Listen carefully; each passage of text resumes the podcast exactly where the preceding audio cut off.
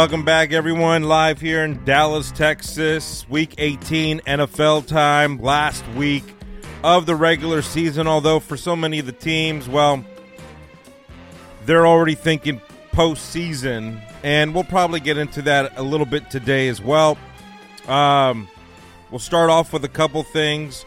Although I will say that, um, you know, I think it's a great time. I, I, this is one of my favorite seasons. Oh, that's probably just because the Giants are in the playoffs. Man, I am a huge Brian Daboll fan, and I know that our next guest, who's a regular now on the show, especially when we're talking NFL, Mr. Ryan Kramer. Uh, oh, man, oh, man. Sports Gambling Podcast. How much do you like Brian Daboll? Genius. Just right? an absolute genius. Uh, straight out of the beautiful mind. Him and Kafka back in, back in there working. It's just great to have coach a whole coaching staff yeah. that adjusts. They make changes. They figure out what their players can do. If a player sucks, they get rid of like it, it's everything you would want. It. They don't really have any allegiance. They seem to be trying to do the right thing all the time. Even the fact that Brian Daboll's logic to why he hired Wink Martindale. Mm-hmm. Wink Martindale was the defensive coordinator that gave him the biggest fits as an offensive coordinator. So he said, "Come on over." And yeah. what do we have? We have a team that has they've lived on the margin, right? Point differential right at zero, but when it comes down to that red zone offense, that third down defense, it seems to work and that tells me these coaches are smart they know what they're doing and they're they're not these fake sharps like cliff kingsbury and brandon staley out there these are actual sharps running the organization for the first time arguably ever parcells i guess was considered a genius football mind coughlin i don't know if he was a genius uh, certainly Ernie Accorsi was great, but Jerry Reese ever since then. So it just feels great to be back in the playoffs. Yeah. Feels great to be talking about the playoffs with still one game left to go. and I love that we even get to have this kind of should we rest people debate because I, I, you know, when's the last time we got to talk about that? I'll tell you what, uh, living here in Dallas, uh, I love the fact that every Cowboy fan wants the Giants to win uh, here Sunday, uh, just because I guess if they do and the Eagles lose, well, hey, that's a beautiful thing if the Cowboys win, right? I mean, hey, man, oh man, do they win the division? I think they do, right? Yeah, and it, this is one of those where uh, Eagles fans were discussing this is a yeah, I don't know if we're going to have to play our starters week 18. Come on. Now, now to see this Eagles team can not only lose the one seed, but they would drop all the way to the five seed. Yeah in a situation where I, I think Jalen Hurts would I think they would have liked to have him rest one more week. I don't think he's 100%. So certainly an interesting situation. Obviously there's some organizational baggage between the Giants and the Eagles when it comes to resting starters.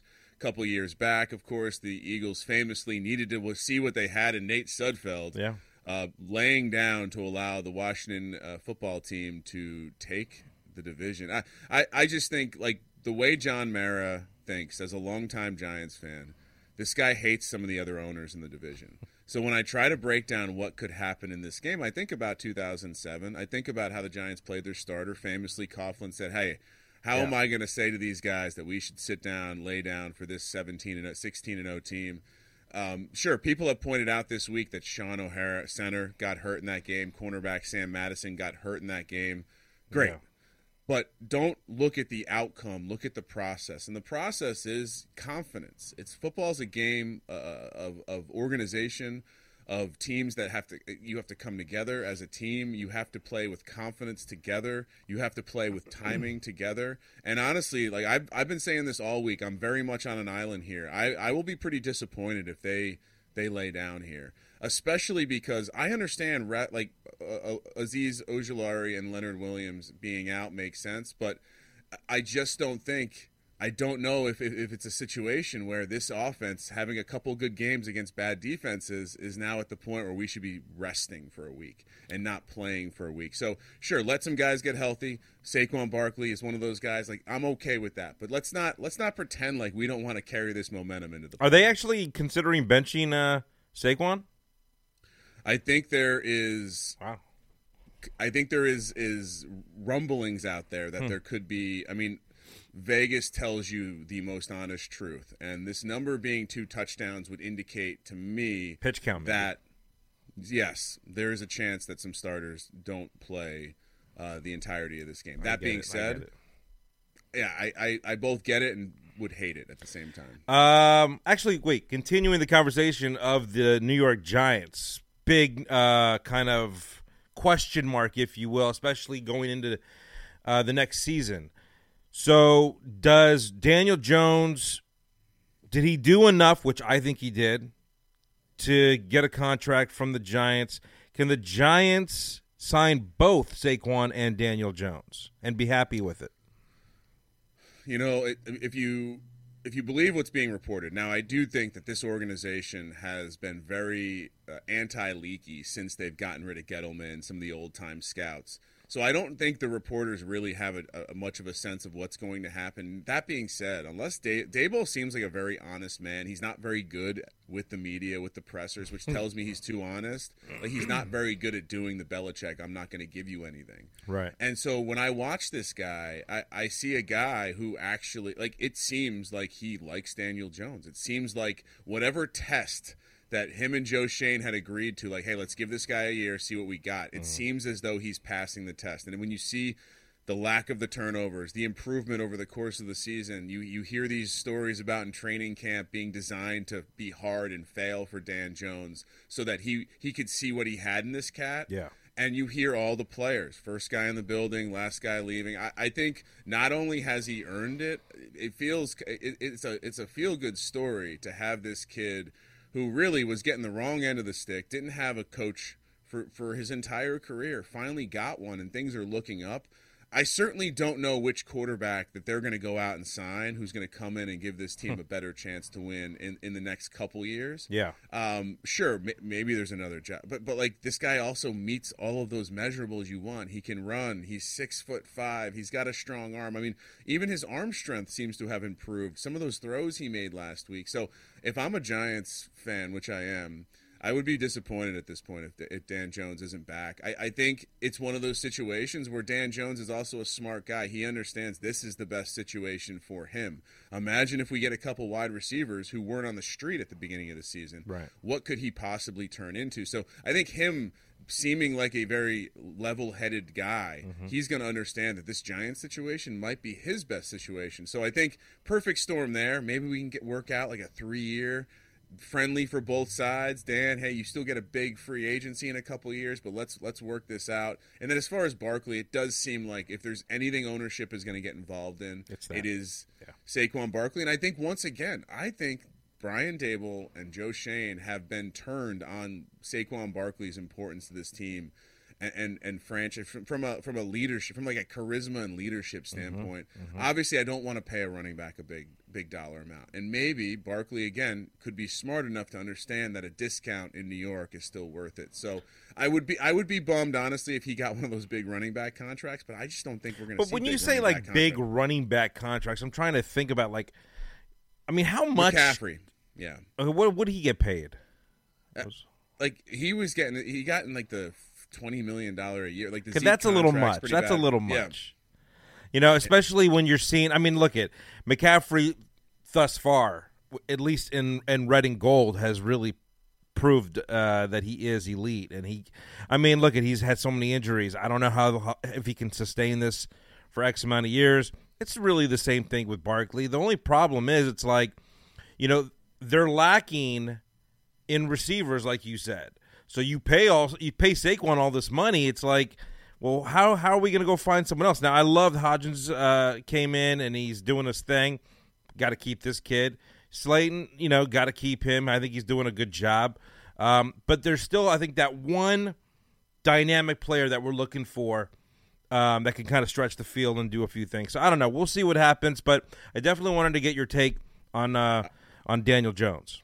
I can tell you, uh, if you want to turn like turn the lemons into lemonade, hmm. the guys under hmm. contract, the pass catchers under contract for mm-hmm. this Giants mm-hmm. team next year include Daniel Bellinger, who has looked amazing. Yeah.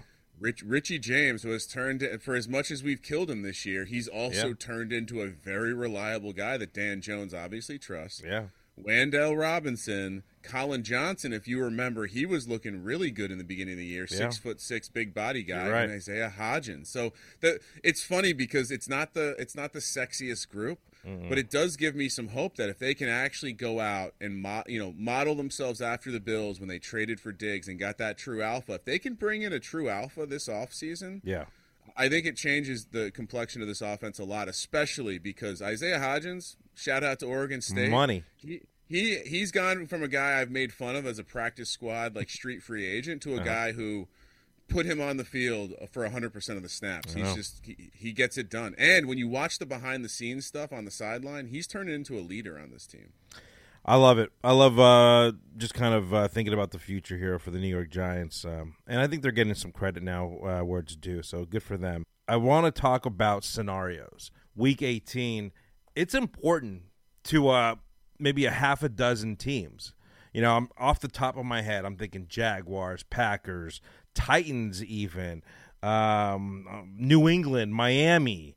I, might be forgetting one more, but these are i mean they some of these teams i think there's like three three or four of them that must win right and then some like you know you can win you have to win but you also need something else you need a little help a little push so what's your opinion on this week i mean like and who do you think's going to make it here i mean Absolutely, and actually, that's a, that's an interesting matchup because the Lions can actually be eliminated before that game if Seattle uh, is able to take care of the Rams. Yeah. I, I think, you know, when you look at who has opportunities to get in the playoffs this weekend in the NFC, it's Green Bay, Seattle, Detroit. Like you said, Seattle needs help. They they need a win, um, Yeah. and they need a Green Bay loss.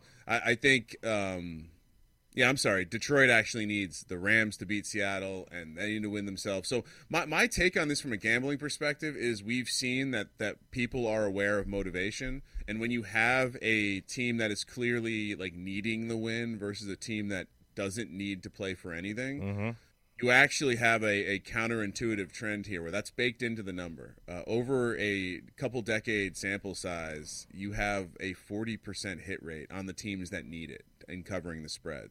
I mean, think about last year with the Colts and the Jags. All they needed to do was win the game against the lowly Jags, and they, they blew it. So I certainly like to fade that. I like to look for the teams that need it see if it looks like there's line value there. I mean, to, to the AFC side, I think a, a team that's very interesting right now is Miami and the New York Jets.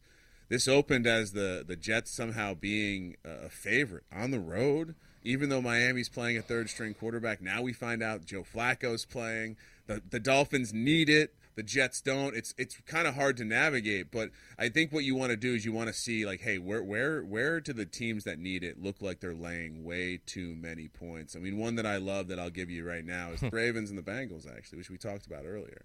And when you have a when you have a Ravens team, like let me ask you this question: Ravens Bengals might play again next week. We talked about the coin toss scenario. what do you do in this game? Do you try to win? Like if you're the Ravens, you try to win the game with your backup because it seems like Lamar's holding out, and then give yourself a coin flip opportunity to host that home that home game in the playoffs, or do you just mail it in because it doesn't matter? You're going to see him again in a week, and you don't want to give him anything. Meanwhile, the Bengals, they could still, in theory, elevate themselves to a two seed, so they want to win the game. But do they really want to show the Ravens anything because they're going to see him next week? right Uh, almost certainly. So it, it's there's situations like that where I, I think like taking points is probably smart. Uh, week 18, you almost have to treat it like a preseason. Um, if you like a dog, you might want to take them uh, on the money line. I mean, Giants Eagles, we don't know what's going to happen, but seven to one on the money line, you don't see that a lot in the NFL for a divisional dog. Let me tell you something. I may not be like the boy, the mattress king that's uh, putting all this money down, but I'll tell you what, man. Don't rule out the New York Giants. I mean, I don't know, man. I, mean, I guess you say no Leonard Williams, but I gotta tell you, I don't know. Are, they're just playing better football right now. I mean, it's it's you know the unexpected could happen this week. Not only this week, but in the playoffs. There's teams that are just all of a sudden playing really good. The Lions, if they were to win and get in, sneak in somehow, that's a team that you know. Look at when they when push comes to shove and they're playing football, you just never know they could win, right? It's the way that's it the is. Momen- that's the momentum ar- argument. We see it every year. We have memories of those teams, whether it be the Packers, the Giants, or teams that get in, they're hot, and, and they're able to continue that momentum against Yeah. a team that maybe rested. Maybe they won a lot of games earlier in this. I mean, the Eagles are a good example. Like the Eagles have not been the best team in football over the last month for obvious reasons, but still. you got to see them get back to it. So yeah, I, I, think in general, you have a lot of situations like that. Maybe you, you sneak out a couple big money lines this weekend. I dig it, man. Man, covered it all. Very excited. Before we go to break, what's the game that you're looking uh, forward to watching, taking in? Uh, besides the Giants Eagles, I- will be honest. I- I'm v- I'm very excited to see Patriots versus the Bills. I'm very curious to see what happens in that one. Another big money line. Yeah, and a lot on the line for a couple of these teams. Hey, man, thanks again. Appreciate it. Talk to you next week. Go Giants. There you go. Ryan Kramer, ladies and gentlemen, loving it. Sports Gambling Podcast live right here on Living the Good Life show. More to come, though. Stay with us. The line.